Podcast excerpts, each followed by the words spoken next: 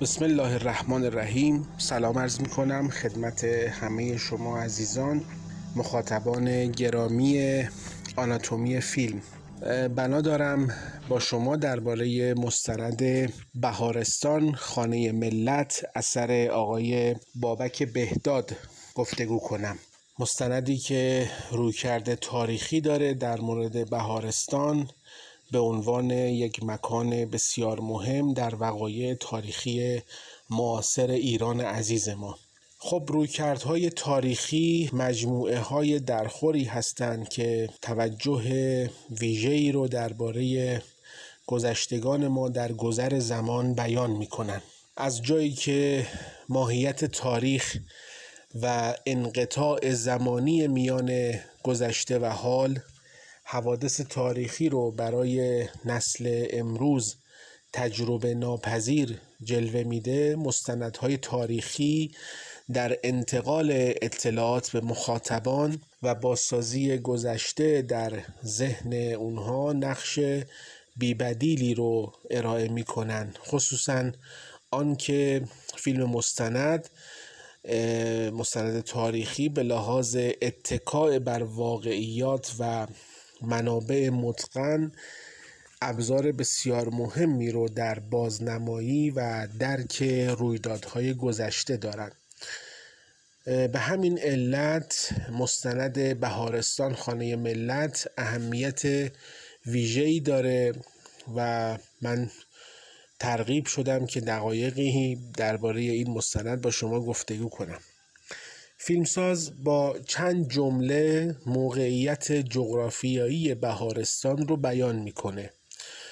امارت بهارستان در باغ بهارستان قرار داشت و این باغ تکهی از جنوب باغ نگارستان و زمینی خارج از حصار تهماسبی بوده و پس از گسترش شهر بخشی از تهران عهد ناصری شد.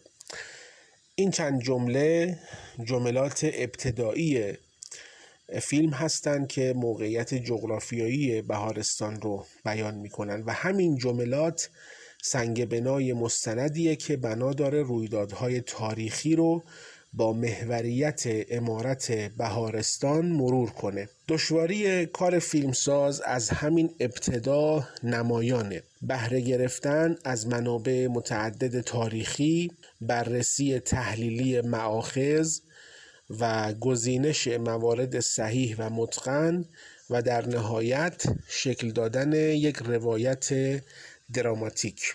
مستند بهارستان به نظر من نقش یک پژوهش رو ایفا می‌کنه. پژوهشی که تلاش می‌کنه به شکلی گذرا تاریخ رو برای ما بازنمایی بکنه. تصمیم گیری نمی‌کنه فرضیه ای رو بنا نمی‌ذاره. از کلیشه های مرسوم آکادمیک پژوهشی دوری می‌کنه و در نهایت یک احتمام ستودنی و در خور تحسین در واکاوی تاریخ با بهره بردن از ظرفیت تصویر که در این بهره بردن با ایجاد ارتباط با سوژه یعنی امارت بهارستان تلاش می‌کنه که یک بیان تاریخی پیدا بکنه. نکته در خور, در خور توجه اینه که مستندساز پس از به ظاهرا یک پژوهش ژرف با ایار سنجی در منابع تلاش می‌کنه که به یک وحدت و پیوستگی روایی و وفادارانه به سوژه و کانون مرکزی روایت دست پیدا بکنه. همه رویدادهایی که آبستن تاریخی اونها در میدان در همون امارت بهارستان هست در قالب یک روایت منسجم شکل می‌گیره. و از اونجایی که مستند بر اساس فیلم ها و عکس های آرشیوی شکل گرفته فیلمساز به سراغ رویدادهایی که عکس یا فیلمی از اونها یافت نشده نرفته بلکه منتخب ایشون علاوه بر ارتباط تماتیک با سوژه اصلی و پیوستگی روایت باعث شده که مستند هم به لحاظ بسری یک دست باشه و هم وجه کارکردیش یک دست باشه و باعث شده که دست فیلمساز از این لحاظ خالی نباشه. بنابراین در پس هر واقعی تاریخی فیلم یا عکس مرتبط در اثر گنجانده شده. حتی در مواردی هم که مستند به ترورهای تاریخی می‌پردازه تلاش شده که خلع بسری رو یعنی اگر رفرنس به لحاظ تصویری وجود نداره تمهید هوشمندانه فیلمساز استفاده از پویانمایی است. یعنی اون خلع بسیر بسری رو با پویانمایی پر کردن.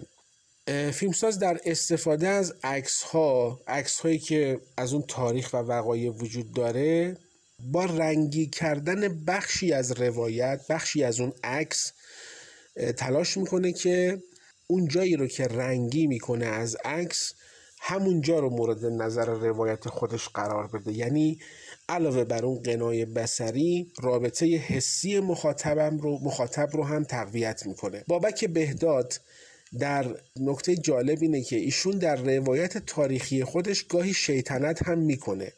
مثلا برخی رویدادها رو رنگ و بوی تنازانه بهش میبخشه تا مخاطب فقط و فقط شاهد یک روایت محض و خشک تاریخی نباشه. مثلا به عنوان مثال شرط همسر ناصر شاه برای دامادش عزیز و سلطنه و در ادامه پیام داماد برای عروس در شب عروسی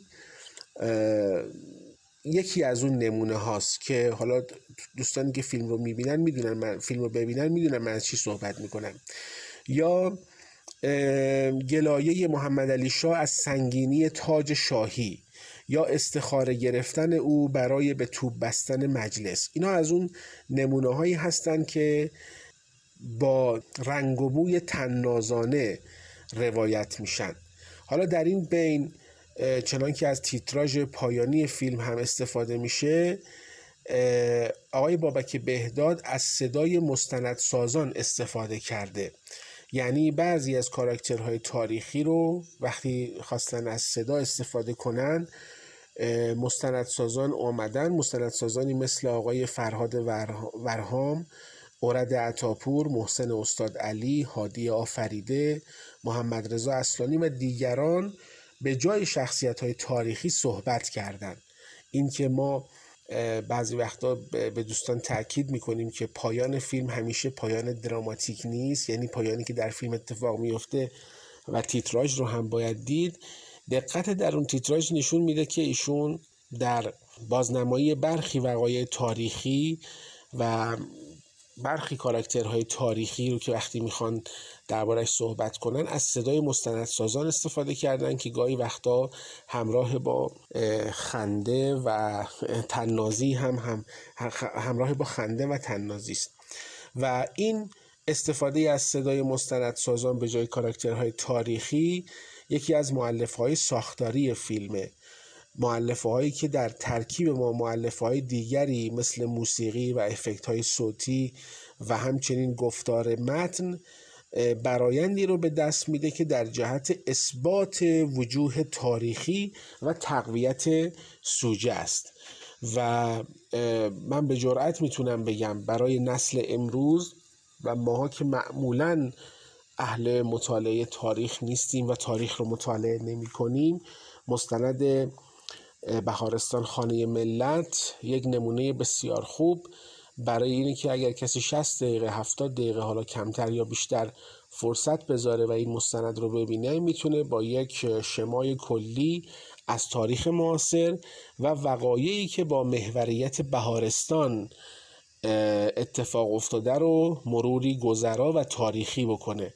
و حالا این مرور تاریخی فقط و فقط استفاده محض و خشک از تاریخ نیست. همونطور که در عرایزم گفتم استفاده از پویانمایی استفاده از عکس های بسیار عالی و کاربردی و همچنین اینکه بخشی از اون عکس ها رو وقتی در مورد یک کاراکتری صحبت می‌کنه رنگی می‌کنه خلاقیت هایی که کمتر در فیلم های مستند دیدیم. من تماشای این مستند رو به همه دوستانی که اهل تماشای مستندهای پژوهشی. البته خب مستند بدون پژوهش معنی نداره. در پس هر مستندی حتما باید یک پژوهش وجود داشته باشه.